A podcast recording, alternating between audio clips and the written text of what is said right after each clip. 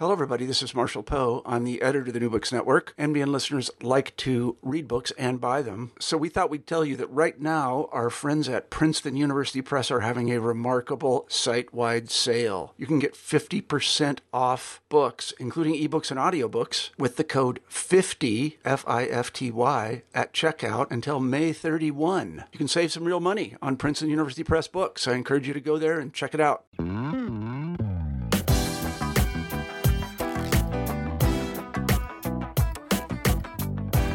Hello, and welcome to New Books in Performing Arts. I'm Andy Boyd.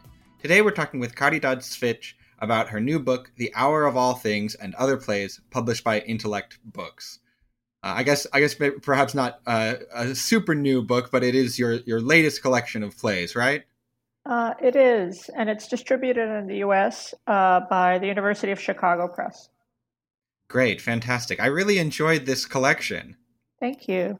Uh, one of the things you write in the introduction is you say every time you are about to make a work of art, you are faced with everything you have done before and everything that has been done before by others. How do you feel that the plays collected in this volume are in conversation with your previous work? Oh wow. Um, let me see.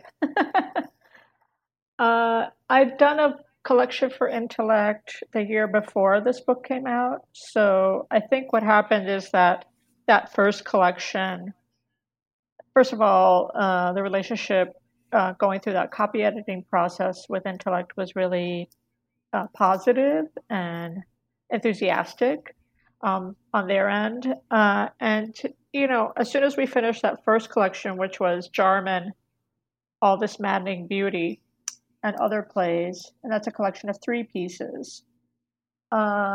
I suddenly felt like, well, there's a bigger story here, maybe. Uh, in other words, there's a play in that first collection called The Orphan Sea that directly influences the plays in this collection. So, and I already had written the four plays that are in this book. Uh, and so I was like, ah, oh, if only I had another volume and so we started talking and and they were like oh we'd love to do another another book with you. So so it grew out of the first book um, the orphan sea in the first book is a play that looks at migration and uh, border crossings and google earth and cyberspace and um,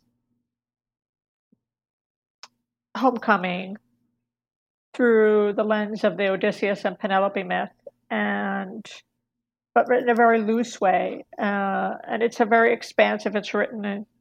It's basically about uh, 80 poems, and very short, except for other sections that are longer. There's some songs in it. There's some video in it, or the idea of having video in it. Um, and it's kind of a collection that's sort of just a mosaic.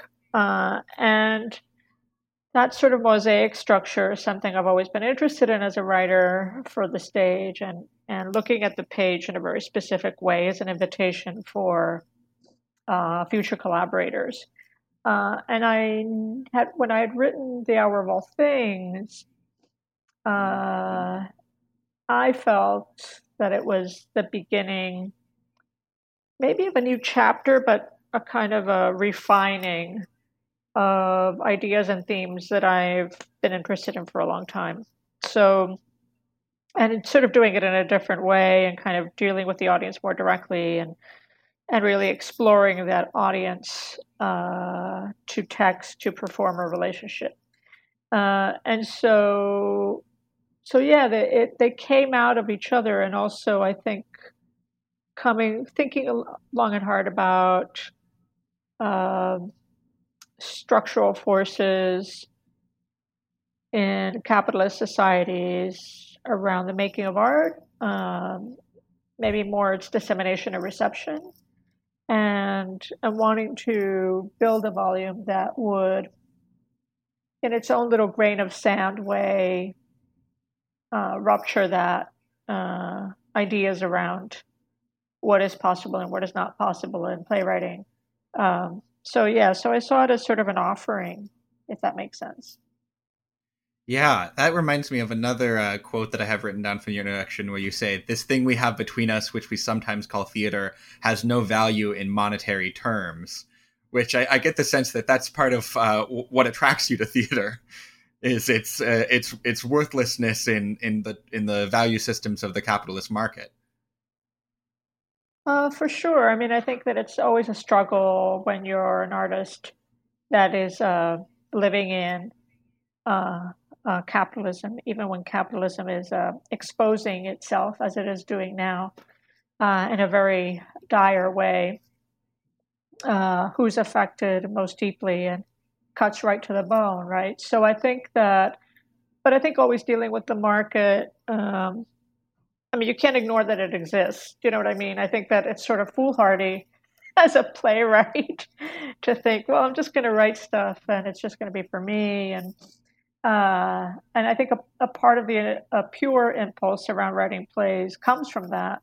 Uh, but then you also have to realize, you know, where are you in the world, and and how do you gonna, how are you gonna speak to, have a conversation with, negotiate, uh, being in structures that are demanding sometimes something different from you, sometimes uh, expectations around form or structure that are in the field itself. Um, yeah, and so I just think it's uh, it's a it's a high wire act, I think, and you just have to ride it very carefully because I think on the one hand, if you're obsessed with the idea of the market, uh, who knows, you may not be writing necessarily what may be the purest uh, version that you could do. You also may not be moving the field forward. And I think that one of the things about being a playwright is that you're responsible,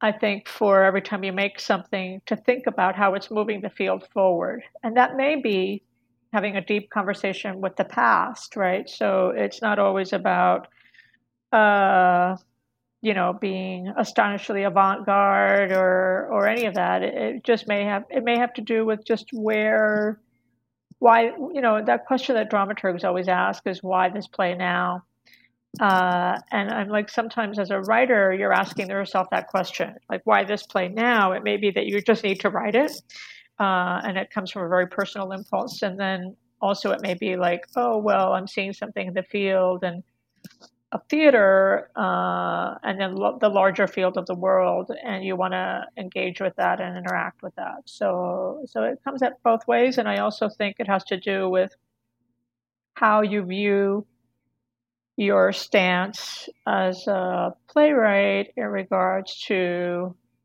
uh, resistance uh, and that resistance is a is an active process yeah, a, a, lot of the plays, I would say, you know, in different ways, all of the plays in this volume are, deal with uh, political themes and from a sort of oppositional uh, standpoint, oppositional to the kind of mainstream, uh, you know, cultural, political, economic formations of our of our country and our world.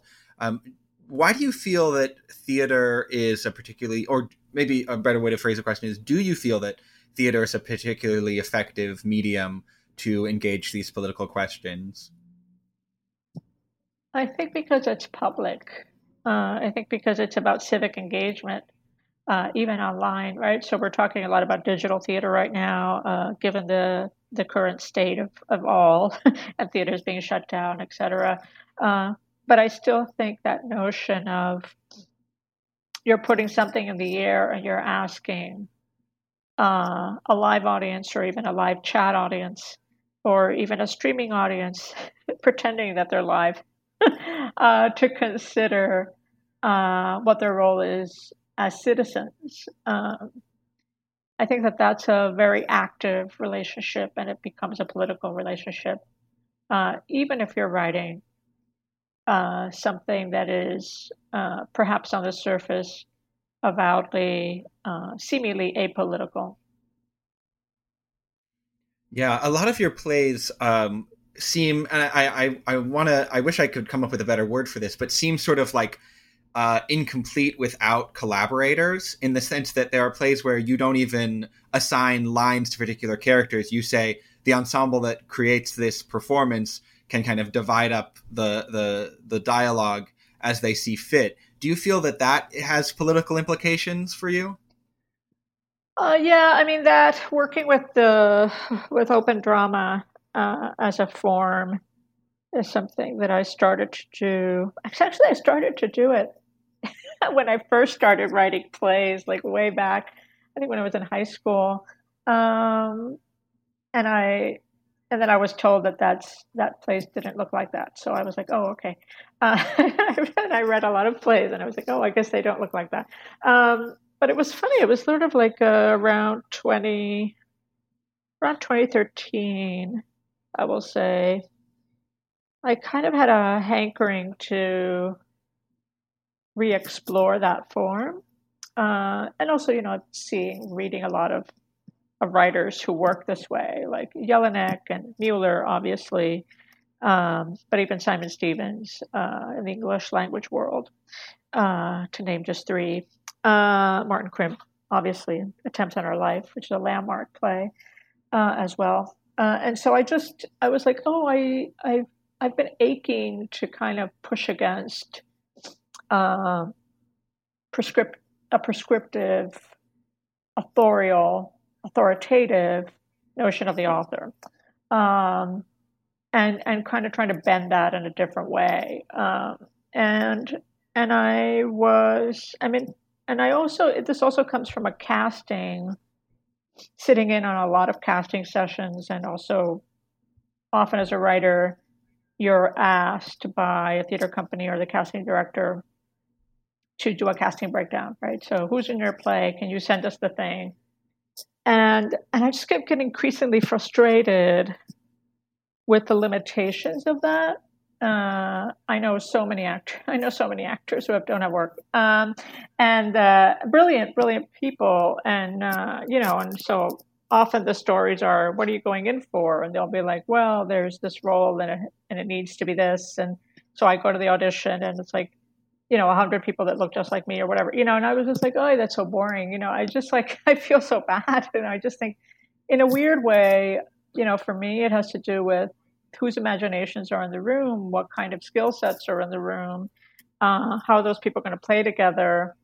Uh, and so I, I thought, well, how can I create something, at least for me, you know, from my own process, that liberates and that allows more people in and basically has to do with the demo- democratic idea, right? You know, it's like if we think theater is a democratic space, um, it's a model of democracy uh, and conflict resolution, especially in the rehearsal room, uh, then then surely there's a different way to structure and and, and to shape plays um, on the page that allow for that democracy to occur, so that it's the casting is equitable, so that um, you're not limiting and you're not excluding every time you're putting down, uh, you know, role and character and figure. So, so I think it stems from a lot of those impulses, sort of circling around various, all those sort of various impulses around wanting to explore open drama as a democratic form, and also for me, just as a maker of things, it's so exciting to be able to uh, be part of different kinds of collaboration. So I think I think also the thing I was coming up against as a writer was you know going to rehearsal process and, and let's say it's the fourth or fifth production of the play and and sort of knowing oh I sort of know what it's sort of going to look like, you know, or mm-hmm. sound like. And I was getting bored by that. I was just like, I, you know, I don't want to. I want to be surprised. I just want to be like, oh, I don't know what's going to happen. I don't know how they're going to approach it. Like this could be, because for me as a practitioner, that's a much more alive. You know, this form is about liveness. To a certain degree, the liveness also occurs in the process, right? So in the room. So I feel like um, I wanted to be in rooms where uh, I, I didn't know what to expect. And so, so I thought, well, then, then it's sort of, I have to go backwards, right? I have to, so I also have to make it, I have to lay something down because I'm still a writer. So I have to lay something down on the page that allows for that occur, to occur. So it, it comes also from that impulse. Yeah, that, that reminds me of something um, I heard Charles Mee say once when he was talking about his plays, which often are very spare in terms of how they describe staging. And he said that why, part of why he does that and part of why he you know doesn't talk a lot in rehearsal is that he thinks that the reason Shakespeare always gets such good productions is that he's been dead for 400 years. yes. That's probably true. I mean, it's also, I think, it's weird. I, I I'm I'm actually very hands on in rehearsal if I'm collaborating with folks, but I'm I'm hands on in the sense of like, you know, um, God, I wonder what the sound's going to do. Can we explore the sound design? Or like, I really love dealing with the elements in the room, uh, and you know, once the note, I feel like the act of writing is an act of notation. Uh, once that notation is there, uh, the other layers of performance, uh, collaboration. Um, I love just jamming with a bunch of people. It's like being in a band, you know. I just love jamming yeah. with a bunch of artists and, and figuring out, oh, how we're going to approach this. Uh, so I, I love being part of that conversation um, and less around, uh, perhaps around, uh, this is how you do the thing but more like, oh, how are all these creative people going to think of something together? So, so I love being in that in that uh, mode as a practitioner. Yeah, um, that's great. I, would love to talk about the the play "The Hour of All Things," which is the title play in this collection. And uh, you know, you you were talking a, a couple minutes ago about this idea of trying to write uh, characters that that could be that aren't you know tied down to one particular demographic. And this play there's is it has one speaker named Nick who we learn almost no demographic information about. Um, did you feel like that was that was risky at all? Do you feel like that? I mean, it, it seems to me like I, am very sympathetic to this uh, idea of trying to write very capaciously in terms of who can play your characters. But uh, do you feel that there's a there's a risk in doing that in terms of um, you know, people might think that you're suggesting that these differences don't matter or, or something like that. Right. I totally get where you're coming from. I, uh, you know, for me, uh, I think in the in the hour of all things, in this play in particular, uh, there are clues in the in the text around who this character is, right? So we pretty much feels like they're probably middle class. if you know, there's yeah. something yeah. there's some like uh, uh, textures in the writing, um, what they're buying at the supermarket. You know, there's a there's hints yeah. around class, especially around this character. Also, the fact that they um, don't regularly take part in sort of uh, protest actions, but did once. You know, there's there's stuff around the backstory of this character that that suggests certain things about who they might be. Um, in terms of inflecting them in other ways, I'm interested in how actors, an actor coming into us to that role, uh, inflects the material depending on what their life experience is and who they are and how they are perceived in the world. Um, and so, and I, and if it troubles the the clues and codes that are in that in that particular piece, I'm interested in those tensions. So, so for me, it's. Um, I mean, it's weird. I think this started also because I was doing a translation for Oregon Shakespeare Festival's Play on uh, Play on Shakespeare project. Um, and so we were, I was doing Henry VIII, uh, which is a lesser known uh, Shakespeare play, uh, probably co written with uh, Fletcher.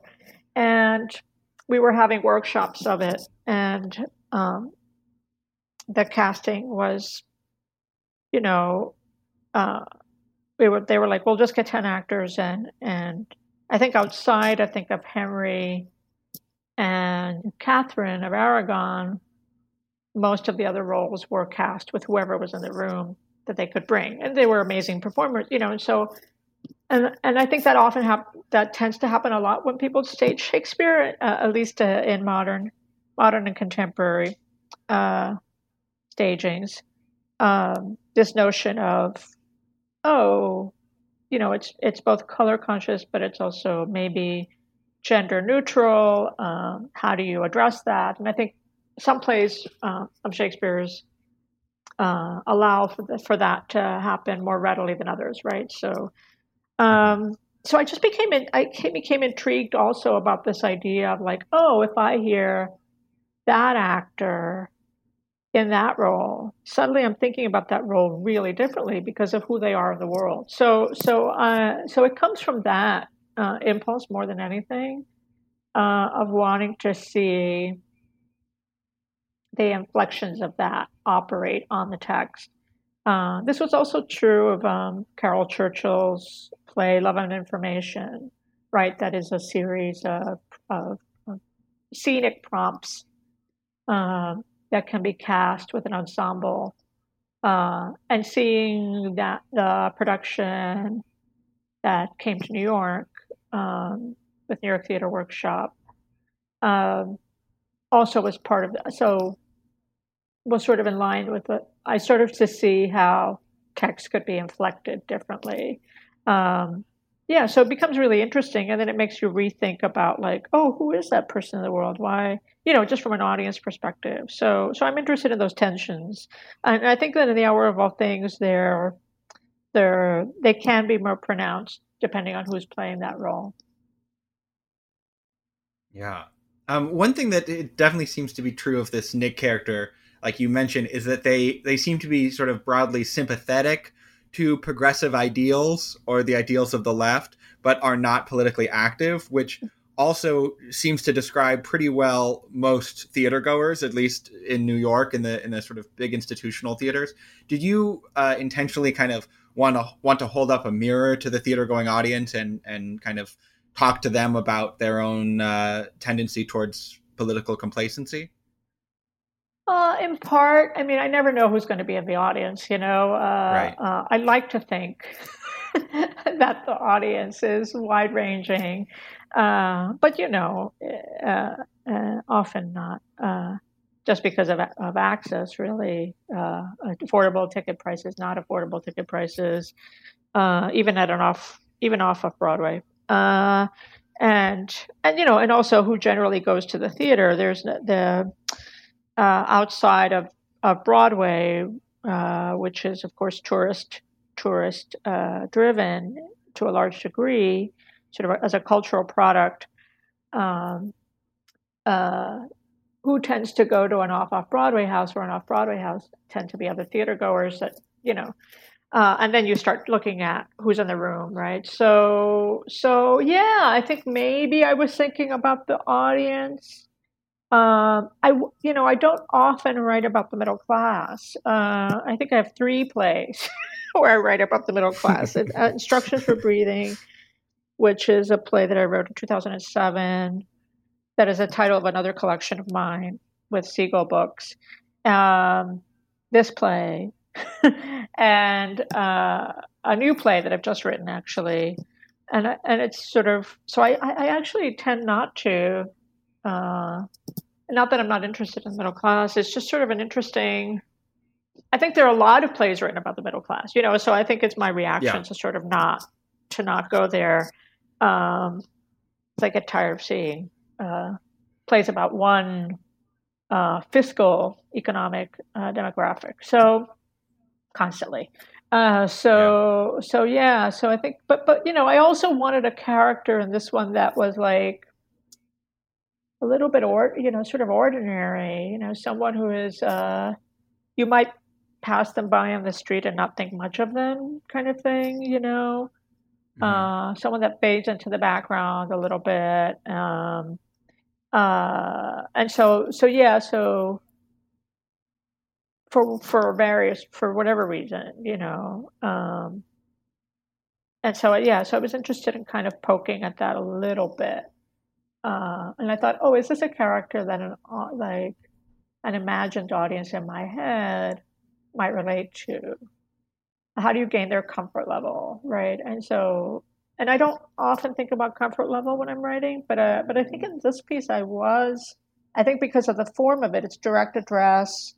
Um, it should feel like, hey, I'm telling you a story. Um, and so, so I wanted something that had a um, that felt from the from the beginning, at least, uh, a notion of like, like when we did this play in New York, uh, in a shorter version of it, we talked a lot. It, we didn't end up doing this eventually, but but in the earliest previews, we tried this, and I I still like this idea that Nick came from the audience, right? She was just sitting in the audience.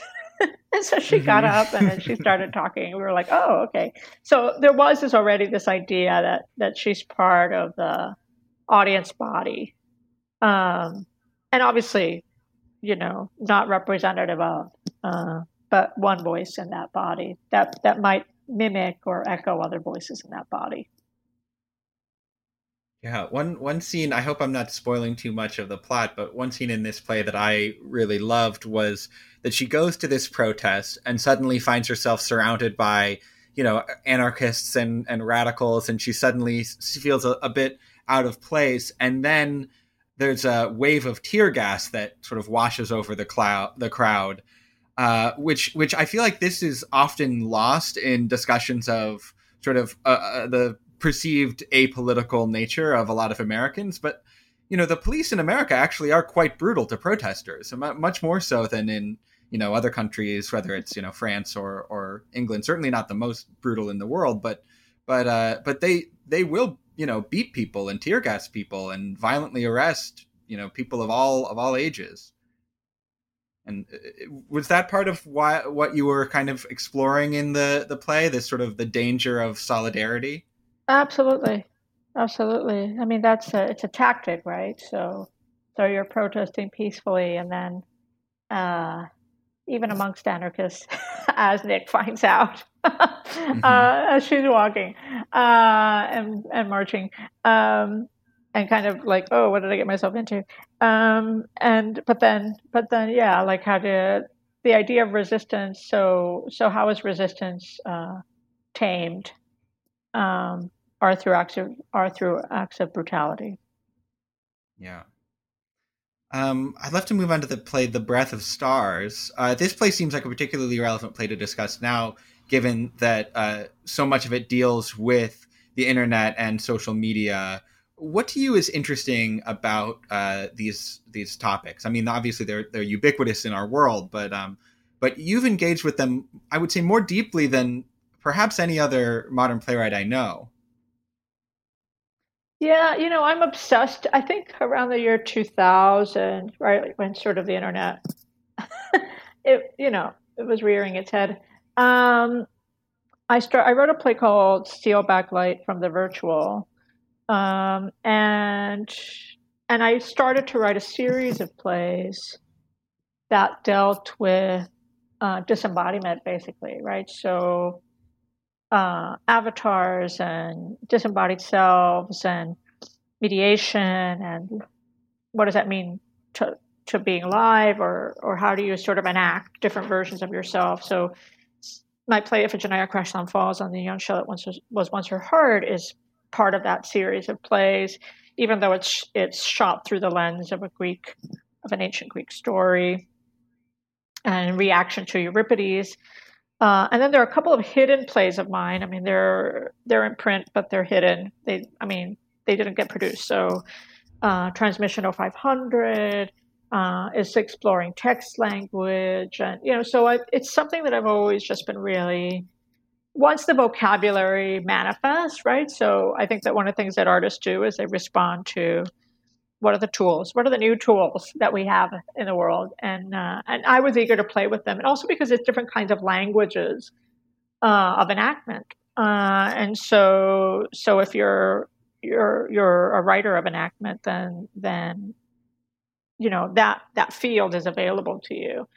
Um, when I wrote The Breath of Stars, um, that was also it's sort of funny. I wrote that play, the initial draft of that play um, kind of as a dare to myself. Uh, I've been writing a series of very, and quite intentionally so, very uh, grounded, uh, realistic plays in a kind of very specific American tradition, uh, harking back to Williams and Miller and, and those kinds of uh, worlds. Um, and I was just, I was coming kind of at the end of that writing, writing. So those were like four plays that were a quartet. And I, and I was like, oh, oh I want to do something else. And mm-hmm. uh, and I've always been interested in the idea, maybe from like an early collaboration I did with 15 writers uh, around the country um, uh, after 911. I did a collaboration called "Return to the Upright Position" that I instigated, um, and we wrote we wrote that whole thing via email.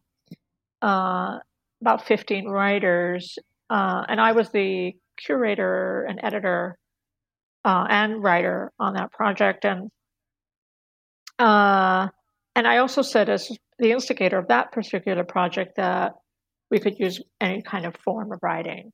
Um, and so I just remember sitting down and going, I miss.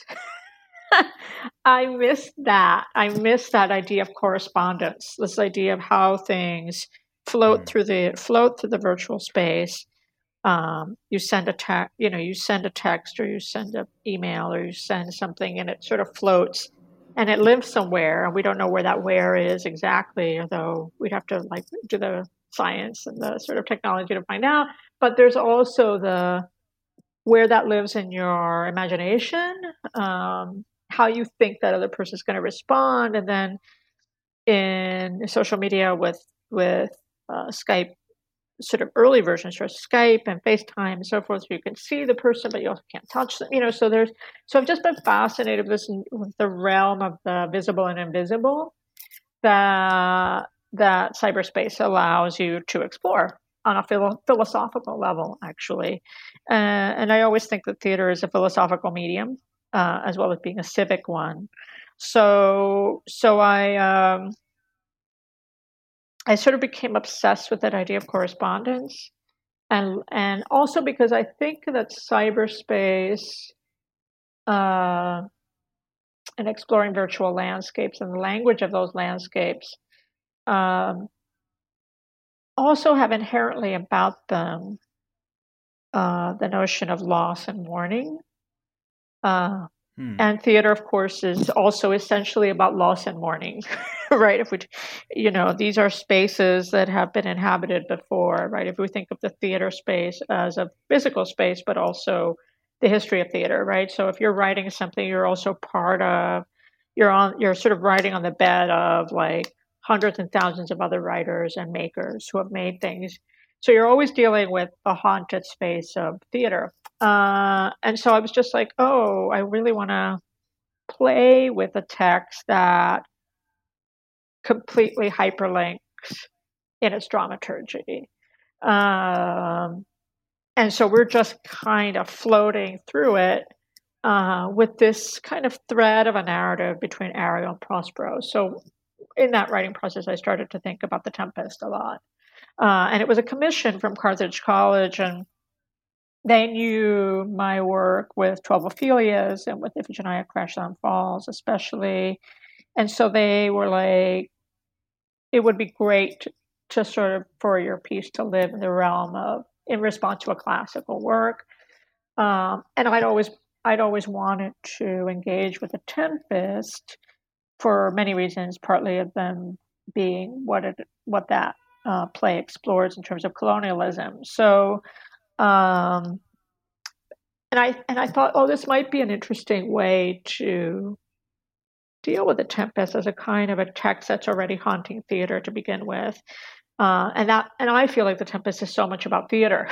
it's so much about theater making. Yeah. Um, and so and what is the role of the magician artist and you know all that. So I, I kind of uh, threw myself into that. So yeah, but I but I I'm I've always been fascinated by hyperlink narrative and and even from the folks that have been doing in the world of fiction, right? So so I, I felt like it was time to go back into that realm as a writer um, because I still feel it's a weirdly unexplored.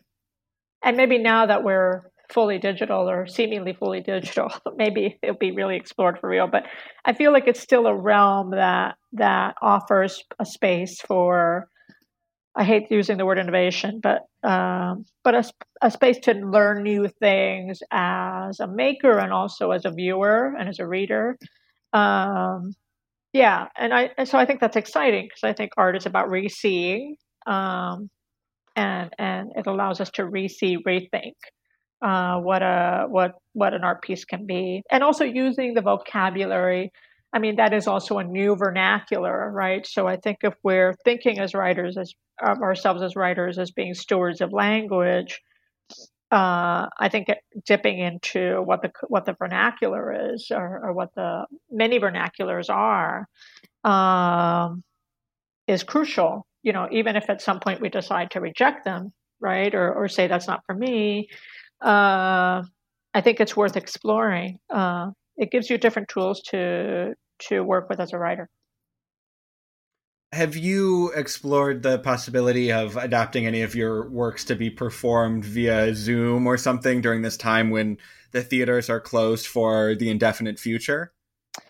Yeah, I am. Uh, I'm actually talking to a theater company right now in San Francisco about this because I mean, several things have happened right on, top of everything. But I had a commission to do a project uh, with a theater company called Ubuntu in San Francisco, and we were going to go up in November live on stage.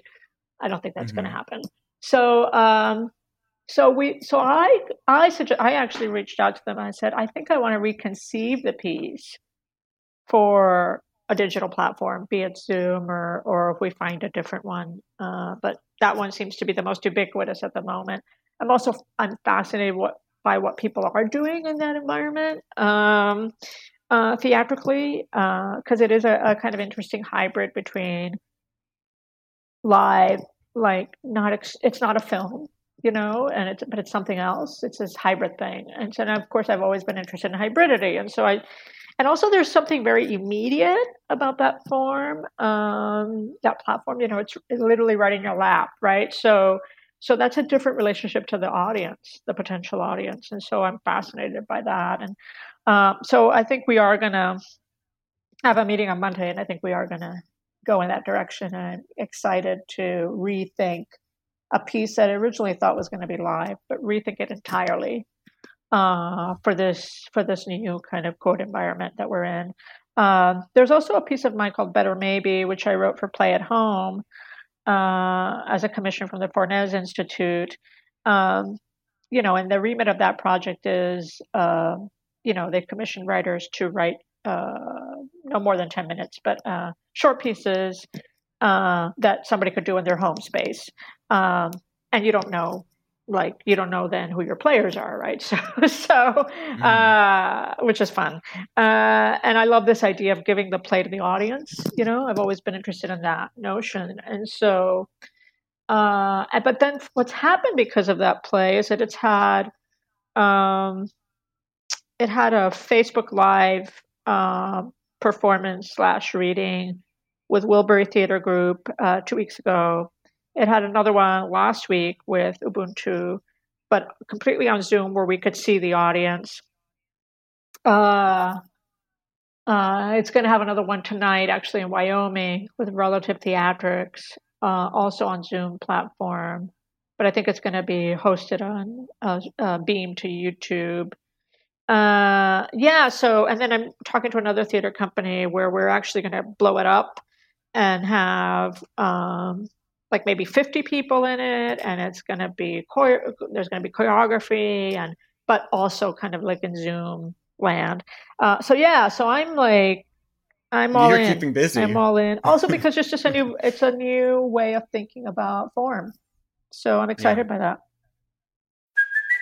Hey, it's Kaley Cuoco for Priceline. Ready to go to your happy place for a happy price? Well, why didn't you say so? Just download the Priceline app right now and save up to 60% on hotels. So, whether it's Cousin Kevin's Kazoo concert in Kansas City, go Kevin, or Becky's Bachelorette Bash in Bermuda, you never have to miss a trip ever again. So, download the Priceline app today. Your savings are waiting. Go to your happy place for a happy price. Go to your happy price, Priceline. Yeah, wow, that's great. I'll, I'll certainly be on the lookout for all of that uh, coming up in the next few uh, months. Um, I'd love to talk about the play Upon the Fragile Shore, the third play in this volume, Yes. which takes place fi- simultaneously in five different regions throughout the globe. Um, f- was it challenging for you to try to approach writing about these communities that are so distant from your own? Um, uh, I think I think Naomi Wallace and I were talking about this some years ago about the responsibility of, of uh, and the necessity of writing outside your own skin. uh, your own skin, your own station, your own class, your own race, your like everything, your own gender. Like uh, that. That as writers, that's one of our jobs, and it's also part of the ethical responsibility around um, the acts of empathy, teaching acts of em- empathy. Uh, and so we're we're the first guinea pigs in that process, in the writing process. So I when I wrote Upon the Fragile Shore, one of the things about that piece is that I'd never written ever, actually, um, a piece that was set uh, historically in a very specific time frame. So the remit that I gave myself with that play was that I was going to write. Uh, I wanted to write something that happened uh, in different parts of the world at once. Uh, I also wanted to. It's not quite living newspaper, but it's sort of a nod to living newspaper kind of mode of writing. So um, I gave myself a very strict timeline in terms of from this month to this to this month. As I was living it, happening in real time, responding to the news, right? Responding to, but wanting to craft something that that co, you know, that the act of coexistence was clear on the page um, on some level, so that we're we're dipping into these stories uh, with an understanding that they're all happening at the same time within the same sort of time period uh, and wanting to deal with geopolitics, uh, terrorism, um, and uh, acts of disappearance. I think the notion, which happens in news cycles, where a story takes precedent, uh, you know, in people's minds or on the news on the news cycle, and then it it sort of disappears, right? It, it kind of like if it doesn't have traction in the crudest sense, right? Uh, oh well, it's on to the next story. Um, and of course, that's not true, right? That story is still happening, right? So, so I was interested in that idea of like, how do we process um, the real things that are really happening, and how do how do we how do we contend with um, the loss, the the unfinished nature of those stories uh, from a receptive point of view. Um, and then I was really interested in the idea of the the disappearing plane, and so when that happened, and and and the unsolvable nature of that story, and the massive amounts of grief, uh, but the inability to kind of touch the body and locate those bodies. Um, and I thought, oh, that's also similar to how how certain stories uh, are.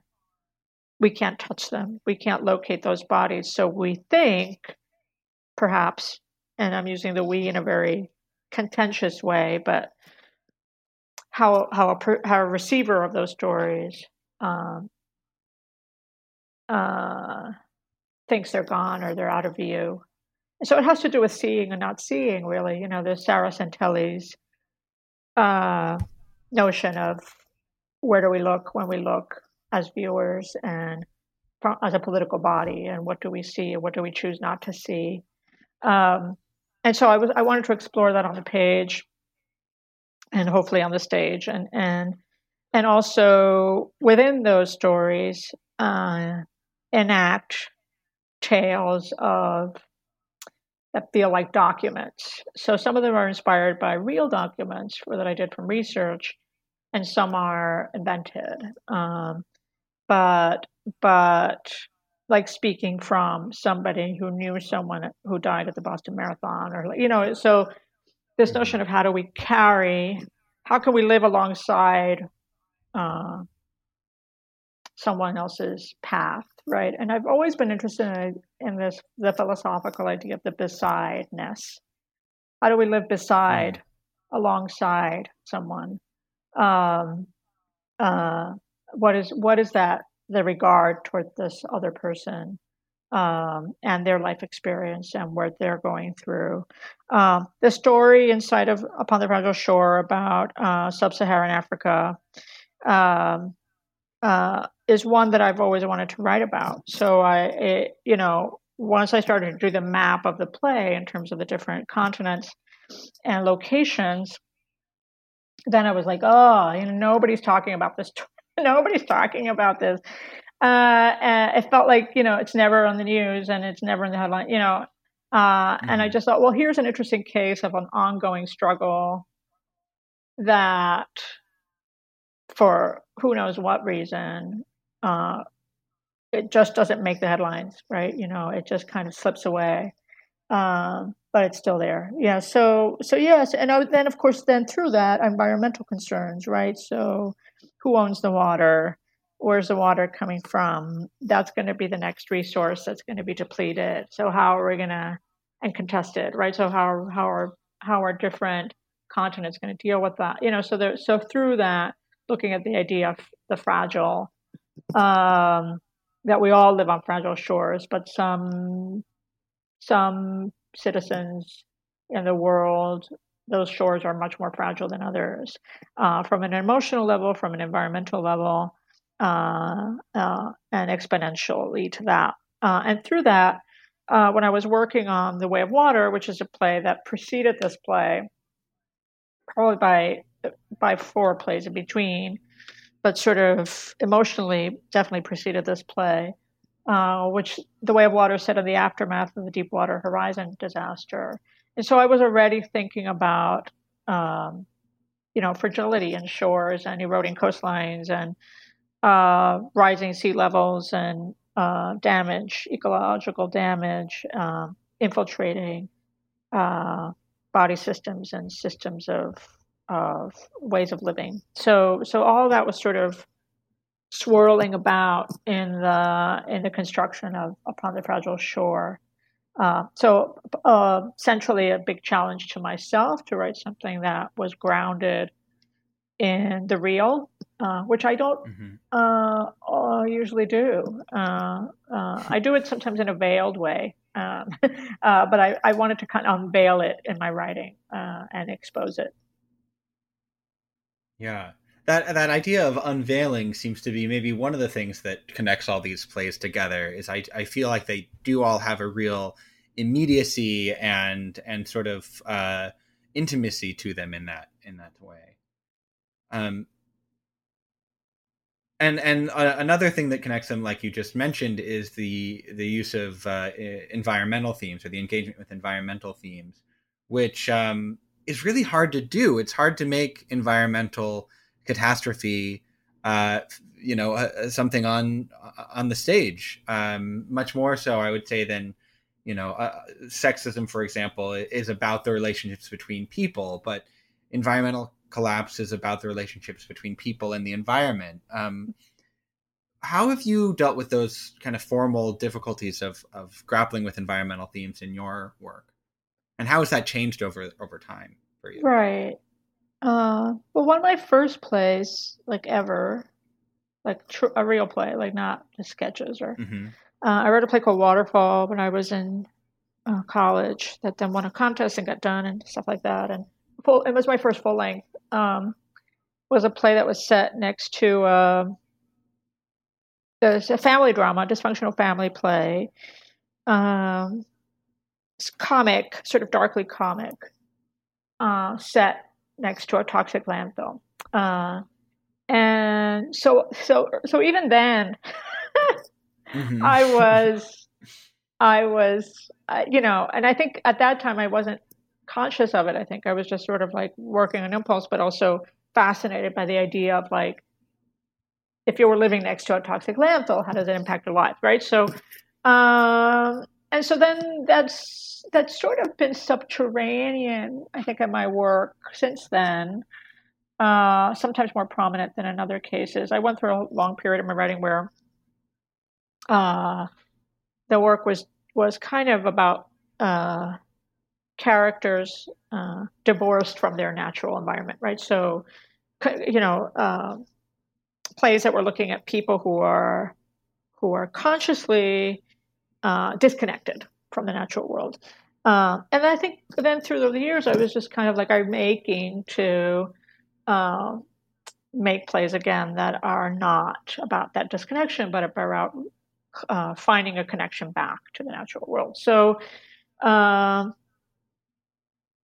and then you know, I've been tracking sort of on a totally i'm not a scientist uh, but but tracking sort of climate change for a long time. And so thinking about more and more about how do we as writers i mean part of what we do is we're recording time and we're recording the the world as we see it uh, to some degree even if we say it's another world. Um, uh, like playing a transformative trick with the audience. But i but i feel like the you write what's happening right? So and i feel like there are a lot of um, i'm actually surprised that more people i mean i think they're starting to but more people aren't writing you know uh, plays mm-hmm. that, that are kind of just saying oh well this is the world we're in you know? And, and i think the the comparison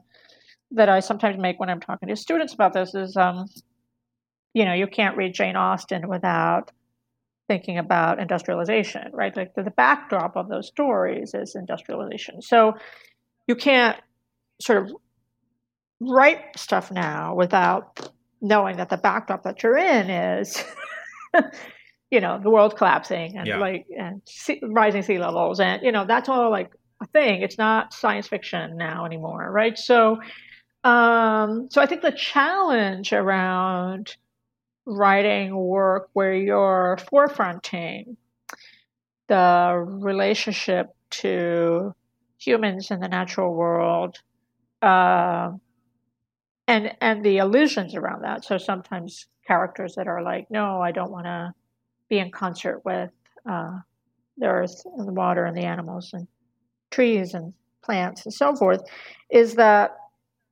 the challenge can be, I think, to be preachy, right? So, hi, mm-hmm. audience, I'm going to give you a lecture on climate change, uh, um, which I think has its purposes. Uh, uh, for me, uh, as an audience member, I think you know one of the reasons when people write is that you're writing also for yourself as an audience, right? You're going like, what would I like to see?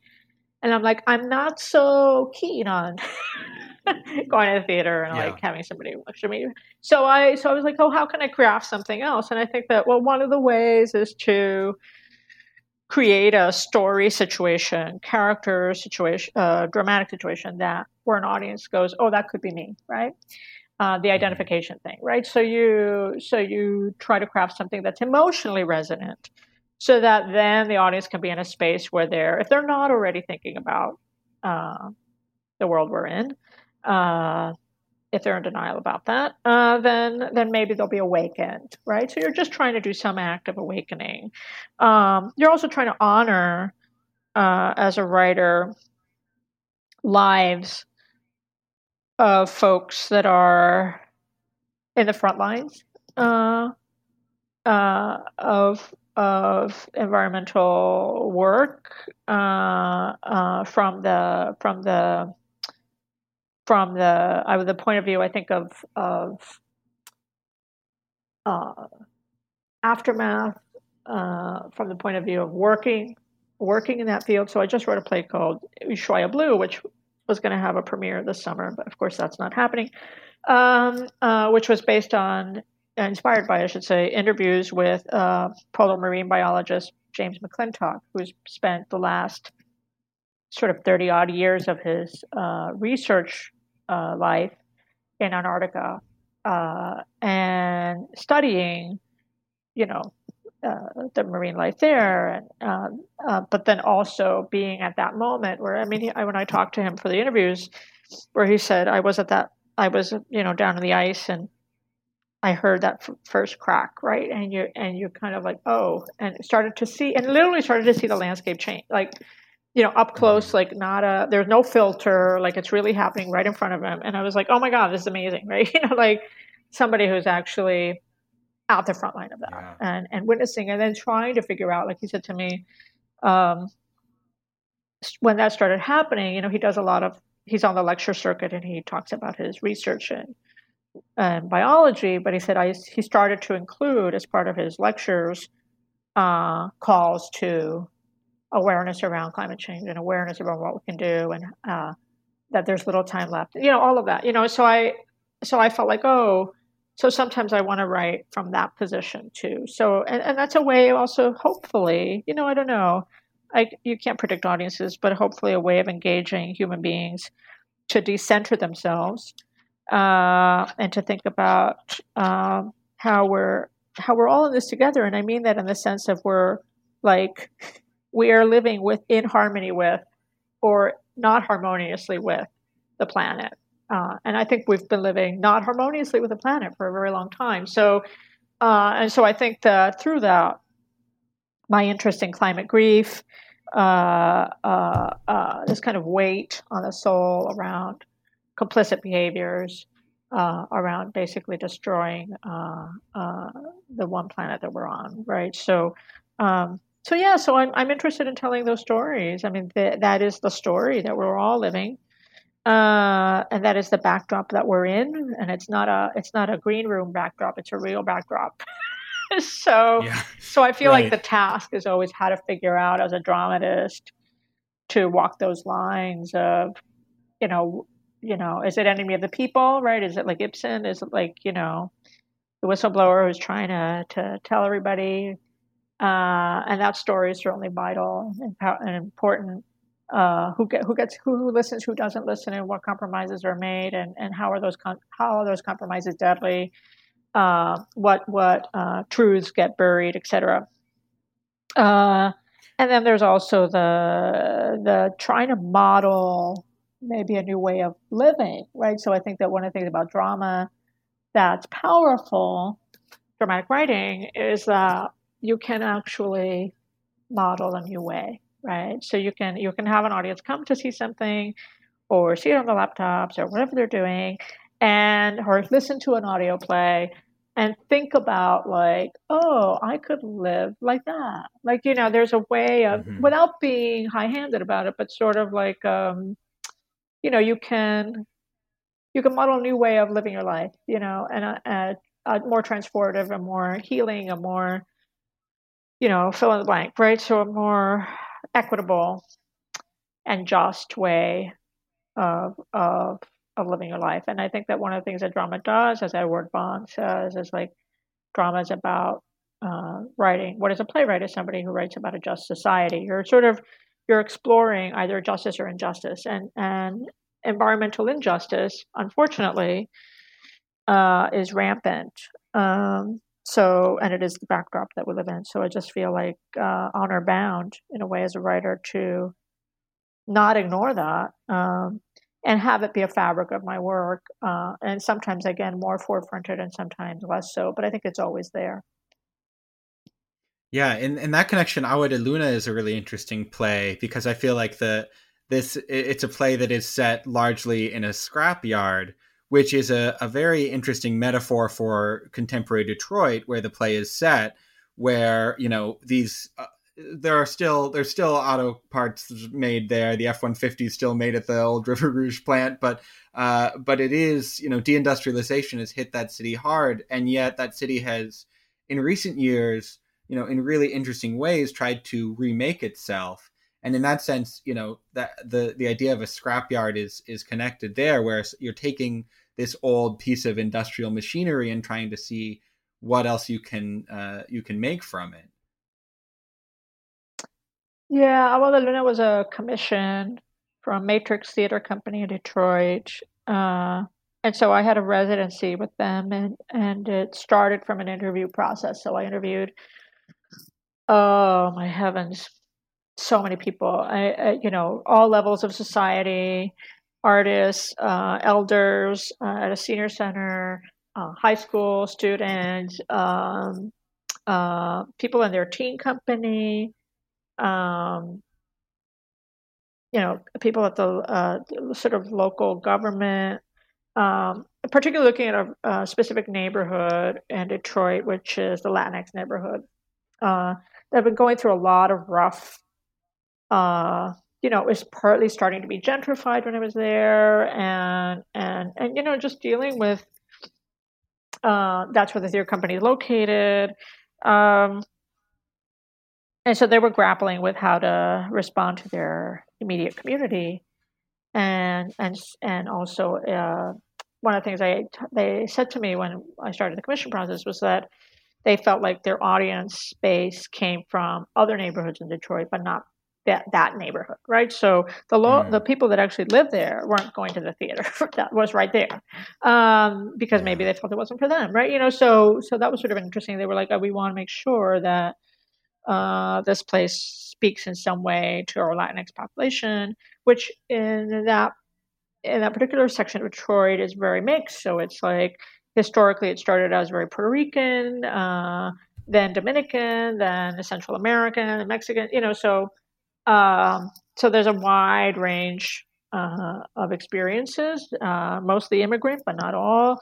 Um, yeah, and so and, and heavily Catholic very Catholic, um, uh, church going uh, communities. So, so I think I had a lot of my kind of writing desk when I was working on Agua de Luna. Um, they had also asked me to write a play that was bilingual to some degree, with not knowing if their actors could fully code switch in performance. So I, I sort of have to gauge that in the back of my brain of like, will we have actors who can? In fact, the first draft of that play was had much more Spanish in it, and then we were in production. Mm. It was clearly um, the actors. You know, we had actors who just couldn't uh, code switch. Uh, they were fluent enough in, both in, in Spanish to be able to go fluently from English to Spanish quickly.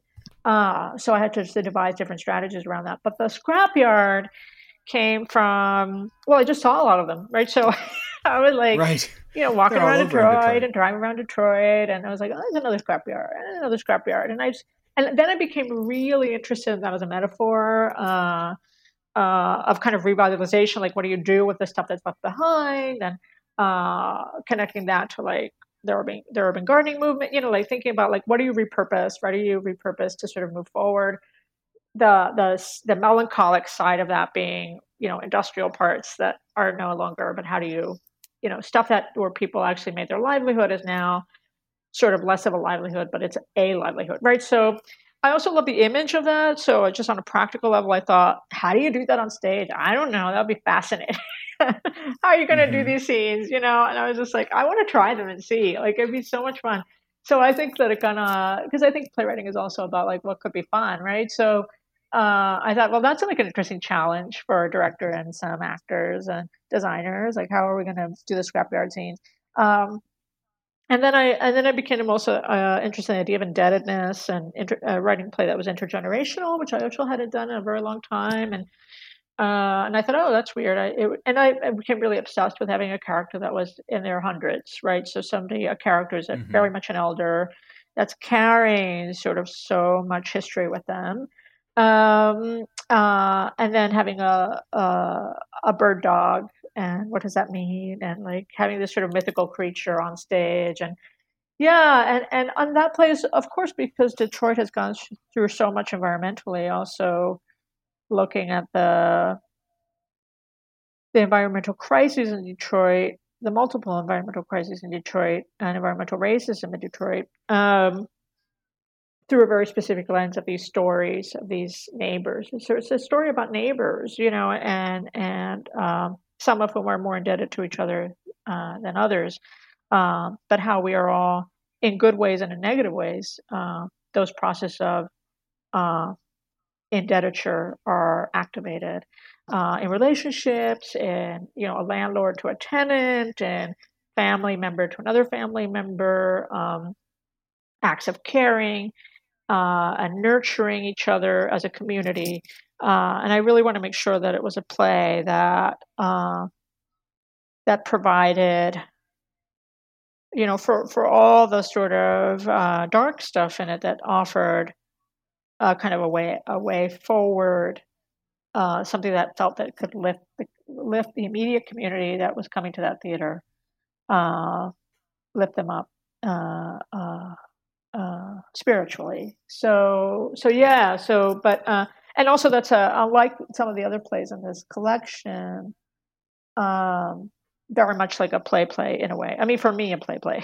Maybe Yeah. not for other Yeah, people, yeah, but uh, you know, it has characters, it's relationships, and situations. You know, dramatic situations, and uh, and so and I and and I thought that would be a fun, a fun uh, change of pace for me to go back into writing scenes and writing, you know, uh, the kind of tense relationships uh, that make drama happen.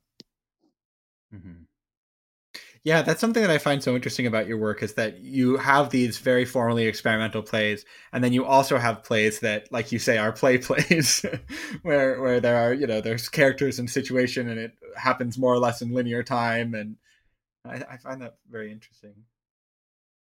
Um, I'd love to talk about some of the influences that are uh, present in these plays. You mentioned Euripides in the introduction. What do you feel like you've learned from Euripides?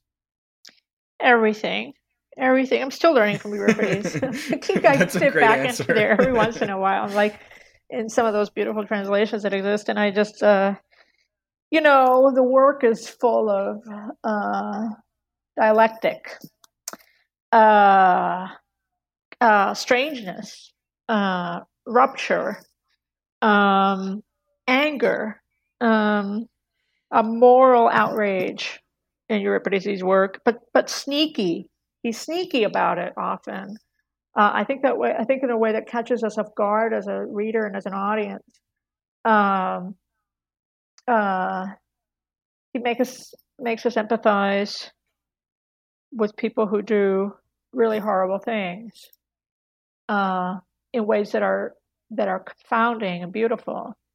Um, I love the structure of a lot of his plays, the extant plays. I mean, uh, uh, they're they're weird. They're just weird, weird plays. I mean, they're like they're not. Uh, I think because you know of where they're happening historically, they're, they're, he's starting to kind of break a lot of the stuff that Sophocles and Aeschylus were were doing. So he's already past that. So it's sort of like breaking through the, a lot of the stuff that already was acknowledged, right? So just as a dramatist, they're they move in unexpected ways, uh, even though they ostensibly keep what we recognize as as classical form, uh, with the use of the chorus and scenes, and you know, and the individuation of the chorus in his work, which I love. Uh, that the chorus itself is dialectically sometimes opposed to each other.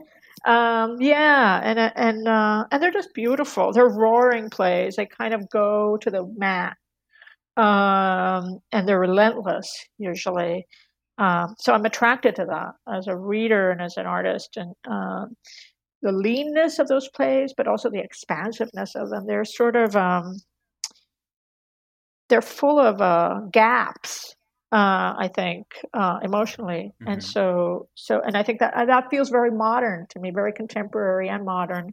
Um, and so I'm, even though they're old, old, old plays, uh, I think that's the genius of them. So so I think that yeah, I, I, it's um, and it's you know it's sacrifice, right? So it's it's their plays about sacrifice. So I think that uh, classical theater, even even ruptured classical theater like Euripides, are dealing with what do we sacrifice? Who gets to, who gets to be sacrificed and why, and like what are what are nations and, and countries leaders willing to sacrifice, uh, and why is that acceptable? You know, so I think that that the core of that is very strong, and so I, I just can't get enough of it.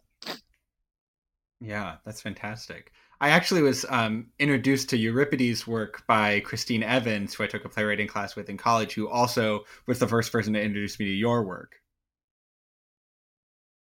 Yeah, and I published Christine's uh, plays with No Passport Press, so uh, super fan of Christine. We share a lot of the same interests, yeah. and uh, you know, sometimes you meet people across the aisle, and they're like, "Oh, another another fellow." another fellow yeah. traveler. Uh, so yeah so it's not surprising. And then um, you've also translated lorca is that is that right? Uh, all of lorca's plays except for three. Three of the little yeah, ones actually. One of the big ones. Well one of the big ones mariana pineda which i've i keep avoiding for some reason. I don't know why. And then two of the little ones and he's wrote many more plays than I think most people realize. I feel like people, you know, think of the big the the big trilogy, but there are there are others that are you know very strange and experimental. What what have you learned from uh, Lorca's work? Oh, Lorca, another one where I've learned everything. I, I think because I've had the mm-hmm. privilege and honor to have translated so many of his plays, and then thirteen of the poems from Poet in New York.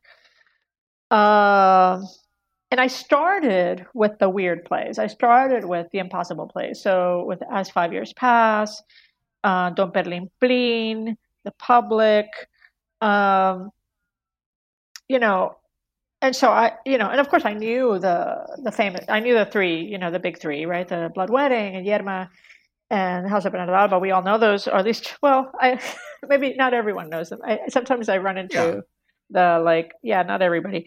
But uh but for for for this case of theater history a lot of people ostensibly know the big three. So um but i started with the other one. So as a translator so i think that i came at his work knowing the big three knowing the rural trilogy and also going oh my god but these plays right? Like i i, I sort of dove mm-hmm. into uh those experimental pieces with such vigor um, what I've learned from Lorca, so many things. I mean,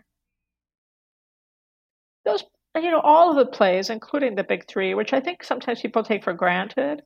Um, Blood Wedding is a very strange play. I just say right, like right. formally. Yeah, they're not tidy realist plays either. No, I mean, you know, the moon starts speaking, and then the woodcutters burst out into kind of a song. You know, like it's whack. Um, um, it's a symbolist play, right? So, so I think if you look at his work through the lens of symbolism, you're good, right? You're you sort of you're mm-hmm. in. You have the way in. Um, uh, yeah, and I love symbolist drama. So uh, I think I was uh, when I was in co- uh, graduate school, one of my professors um, was the late uh, František Deák, who was an amazing scholar of Czech theater uh, but also a specialty in kind of symbolist drama. So in French symbolist drama. So so I got took a lot of classes with František, and uh, and you know anything he anything he could do to make us read more Maeterlinck and more you know he would do. And uh, mm-hmm. uh, and uh, and of course I got hooked. Right, I was like oh, and then of course I started to see the connection to Lorca's work and.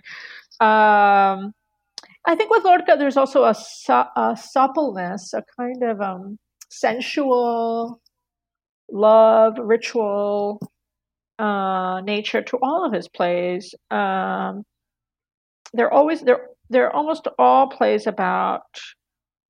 Uh, I hate using blanket term, but to some degree, they're they're almost all plays about power and opposition and who who mm-hmm.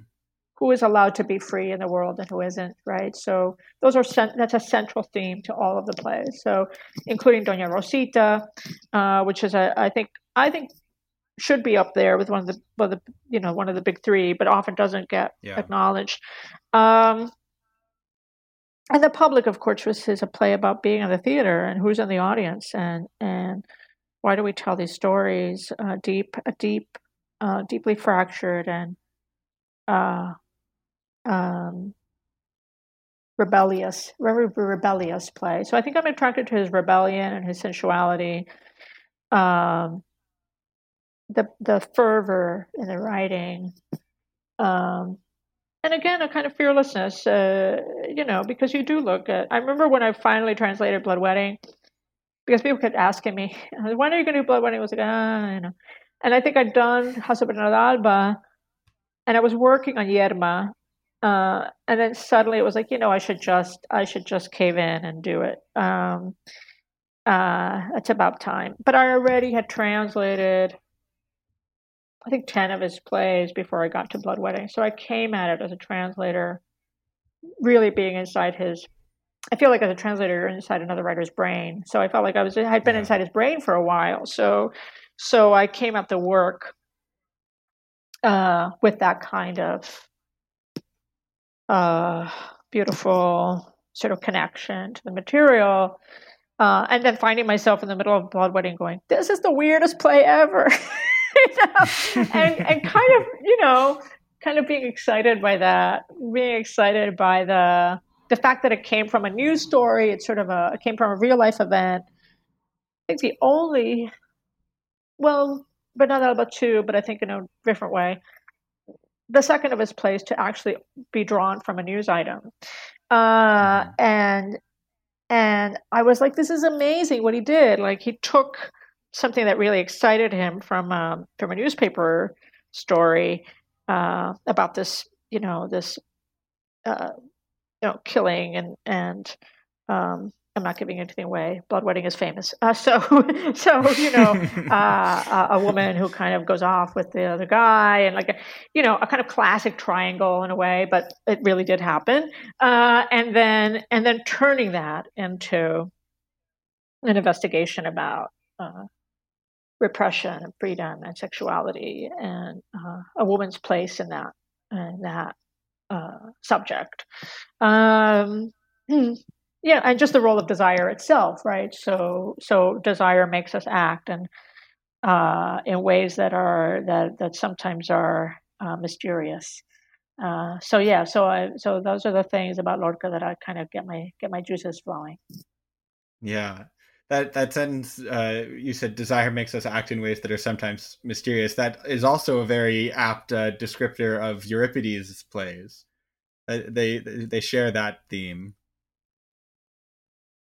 Oh for real? Like yeah i think that a connection also between the connection between uh, that you can't uh, you can't explain you can't explain people what people do so easily. Uh, I think that that's mm-hmm. what that is kind of the fire inside of Euripides. Uh, that that they, there you can suss it out, but I think what's one of the reasons we return to those stories, right? Like in those plays, is like you're trying to figure them out, and the kid that you can't, you actually can't, yeah. you can't reduce yeah. them, right? Right.